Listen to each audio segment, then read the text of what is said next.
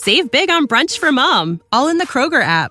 Get 16 ounce packs of flavorful Angus 90% lean ground sirloin for $4.99 each with a digital coupon. Then buy two get two free on 12 packs of delicious Coca Cola, Pepsi, or 7UP, all with your card. Shop these deals at your local Kroger, less than five miles away. Or tap the screen now to download the Kroger app to save big today. Kroger, fresh for everyone. Prices and product availability subject to change. Restrictions apply. See site for details. This episode of Writing Excuses is brought to you by Audible. Visit audiblepodcast.com slash excuse to start your free trial membership. Season 10, Episode 24. This is Writing Excuses, hooking younger readers. 15 minutes long. Because you're in a hurry? And we're not that smart. I'm Brandon. I'm Howard. I'm Mary. I'm Dan. And we have special guest star, Kaylee Snyder. Hi, everyone. Thanks for having me. Real excited to be here. Kiley. Kiley Snyder. Kiley yes, Snyder, that's sorry. okay. It happens. It happens, It's sorry. not a big deal. Kiley, you are a school librarian. yes, and I love it. I love work coming in my job every day, working with students, working with books, getting, uh, working with readers who are avid readers as well as the reluctant readers. Um, it's great. You job. said something about reluctant readers when we were uh, when we were talking prior to rolling digital tape Mm-hmm. uh, that that I just loved. And could you say that again? Yes. When I have a reluctant reader come to the library and tell me, Miss Snyder, I don't like to read books, what do you suggest? I take them to the graphic novel section. I pull out a handful. This- Awesome. I'm like, I love graphic novels, and sometimes you need a break from a book. Sometimes you need to read through a good comic. And um, that works well. I've had some success with that. Um, as far as them reading the graphic novel adaptations and then reading the actual book, like with the Percy Jackson series, that's um, I didn't realize effective. there was a Percy Jackson graphic novel. That's cool. There are uh, three of them. I was just wishing that my school library had had a graphic novel section. Like, So here's um, my question for you. Do you carry Watchmen? No. Um, my no, question it's in my car though. I'm serious. It's probably overdue. a little bit too much uh, full frontal on that one, I Yeah. suppose. Um, so my question for you is, what hooks younger readers? Like when you see when they come in and they fall in love with something, is there anything you can define about those books that is working that other books maybe just don't? I think um, with young adult literature, you know, grades six through eight, it really has to be relevant to them. It has to be a familiar voice. Um, using Steelheart as an example, David is a familiar voice and um, one they can follow. You know, they can follow him in his pursuit. Um, that sense of um, having that relation with the character, I think, is a, a big deal for them, and that's been successful. Um, so I'm wondering when you're talking about the, the familiar voice, because there's two things that go through my head. One is the uh, the actual words that are being spoken, um, like the, the syntax, the, the way the way things Sure. string together, and the other is um, the character's uh, point of view, the way they what they are interested and passionate about, and their problems and concerns. Is it is it a mix of those, or one of those more than the other, or You know, I, I would say it's a mix of both of those. Um, you know, it depends, but definitely a mix. Um, You know, I've heard this many times before um, on panels, talking to librarians, um, that the young adult genre, that voice is king or queen or whatever of the book. Uh, this is why you hear, you see a lot of the first person used in these young adult books because if you can start off with a strong voice, people are like, yeah, I would want to hang out with this person, or yeah, I know this person sounds like me, or I really like this sense of sarcasm. Um, I've often said it, it lets you cheat a little bit as a writer. It's one of the great advantages of first person is that you can you can get across information that would normally be boring, that would normally be kind of an info dump, except you put it in this fun first person narrative, and suddenly it's this, you know, this character talking snark about something or someone, and you're in love with them, or it's this character, you know, talking about just how awful their life is, and you're like, oh, I feel so sorry for you. Simply putting it in voice can be that spoonful of sugar that makes the whole story go down. Yeah, and I will say that you can actually do that with third person narrative as You well. can. But it requires, uh, but a lot of people forget that you can. Yeah. Mm-hmm. Yeah, we think that uh, third person narrative has to be flavorless unless you're doing actual dialogue, and it doesn't. You know, you still you're still inside their head. You're still describing how they see what they see. In fact, if you look at Harry Potter, even the omniscient in Harry Potter has a very there's a tone of wit and fun and whimsicalness to even her omniscient. And when she gets into viewpoint, it's the same way. I remember reading the the first line of chapter one, which is comes you know not the prologue, but the first line of chapter one, where it talks about you know Mr. Dursley is it having not enough neck and Mrs. Dursley having too much neck, and that Yeah. line alone had me. I'm like, Yeah. oh. That voice in that narrative is just gonna have the story is gonna be fun. Yeah, I, I think what you said about character and about uh, feeling attached to a character, you know, that is far and away the number one fan mail that I'll get on the Partials series is, I love Kira so much she's just like me. You know, mm. that outweighs everything else by a mile. And Another very popular series in our library. Yes. awesome. Yeah. Thank, thank you, thank you for pretending. That's that's great.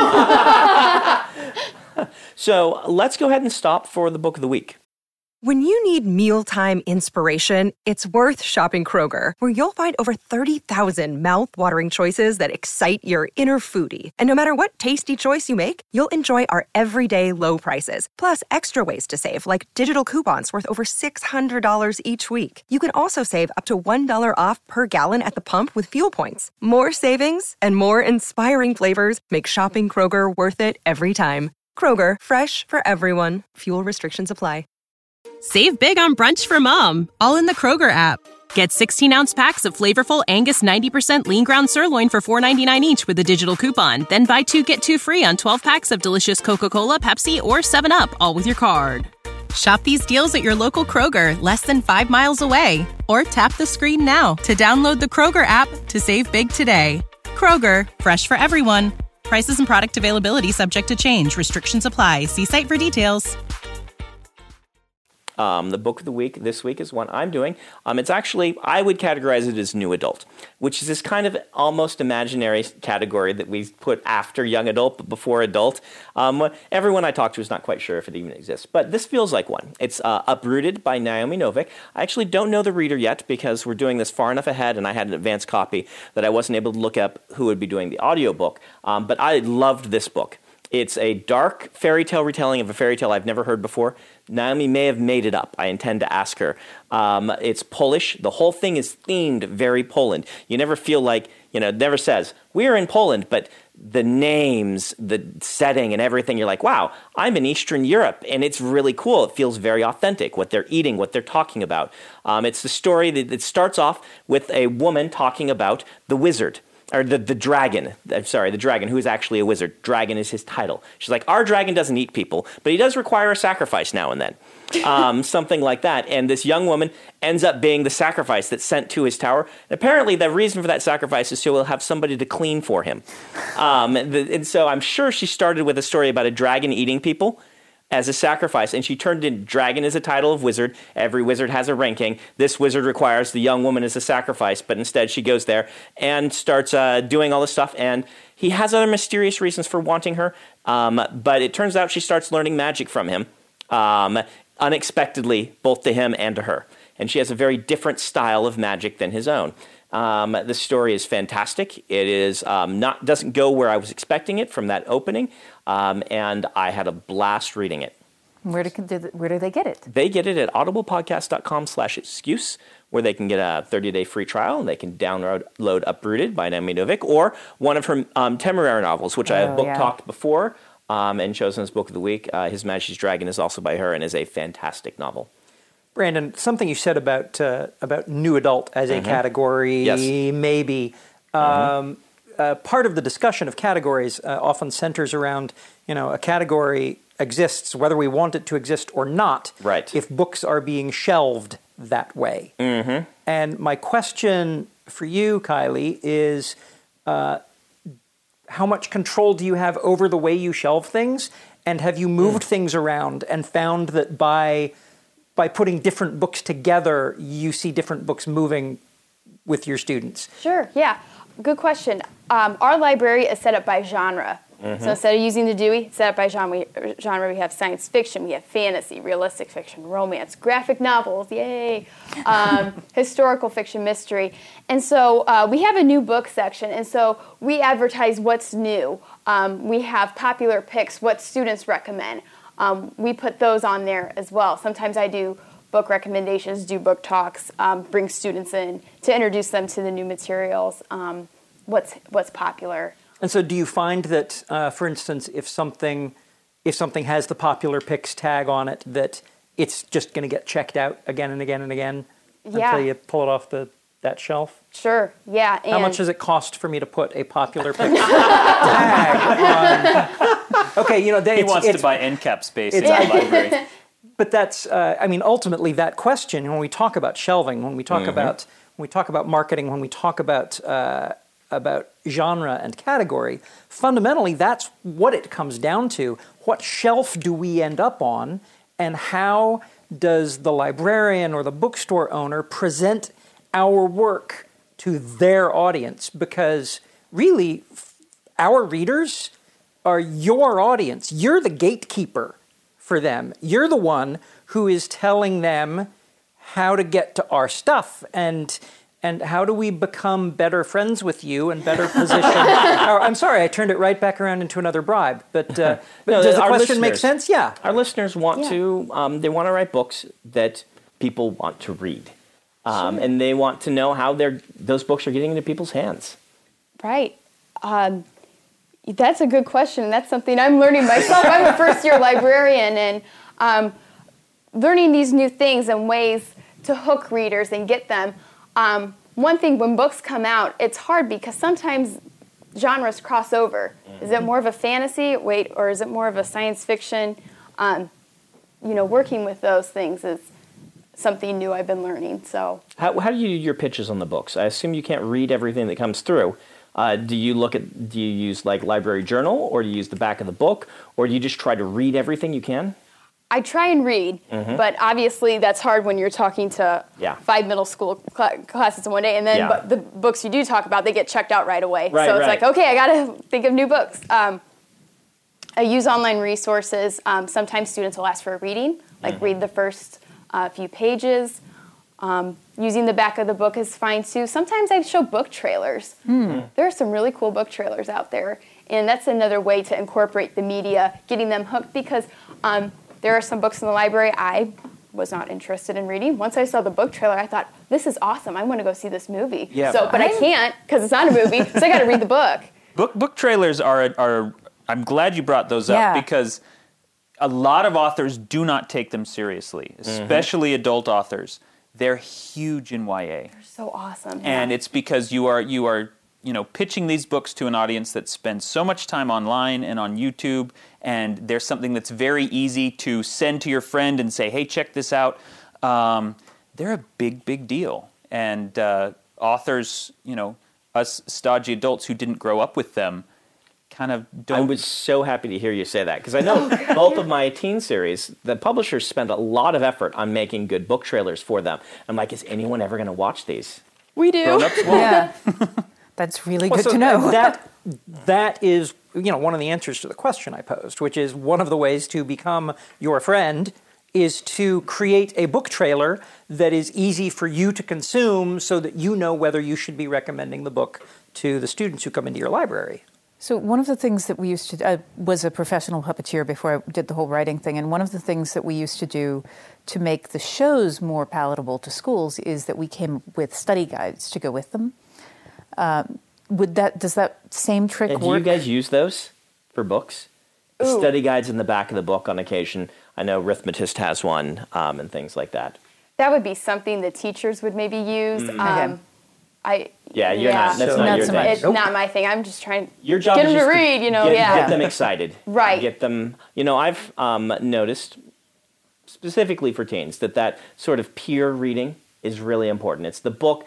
You know, you'll find, and it's really interesting. You'll find certain schools everyone's read your book, and other schools it sits there and collects dust. Um, and that's all based on one or two kids picking it up and it's suddenly burning through the school like wildfire. Um, and as a as a writer of young adult literature, that's the sort of thing you want to get happening. You've got to get a few of these kids hooked or excited about the book, and then let them share it. Absolutely. Okay, so I've got a question, and I hate this question, but it's really common, so I, I have to ask it and get your opinion. Do you see a difference in the reading habits between boys and girls? And you know, what might those differences be? I see boys uh, leaning more towards the um, adventure, action, um, sport books. You know, needs to be a lot going on. Uh, girls, I found that girls would read anything. Um, that's an interesting question. That's something you know. That's something to uh, consider because you know how do I, I mean yeah it's hard it's it's kind of difficult Yeah. so uh, Yeah, the, the standard assumption that everyone makes is that boys don't read as much, and, and that's never been true in my experience. But I do think they, they tend to read other things, uh, different things than, than girls. I mean, obviously, that's not a blanket statement. Everyone reads certain th- certain books, but, But there is something about our society. Um, I remember reading a study that said this is this is kind of a little off topic, but very interesting. That um, when teens are segregated by um, by gender in schools, the um, interests even out. Meaning, in only boys' school, you have an equal number of boys doing arts and sciences and reading and things like this. When you put them in a school with girls, the boys gravitate toward what our society has said are boy things. And the same thing happens to girls. In a girl-only school, you have you have a high number of girls in math and sciences and things like this. And when you you co-educate, sometimes and a lot of times in our society specifically, the girls end up doing a certain thing and the boys end up doing a certain thing. And that happens, I think, with books as well. Yeah. One of the things is, since we're on this tangent, one of the things that, that also happens, not just with, with women, but with, uh, with mi- minorities, is that as a woman, I get so used to reading books with a male protagonist and, and having those be the only books that are available. Um, although that's thankfully changing, but that, um, that it doesn't occur to me that, Right. You know, that I could seek books with just female protagonists. But I think that when you are constantly being represented as, you know, when you when you, you are constantly represented, that reading things where you are not represented is suddenly uncomfortable. Right, right.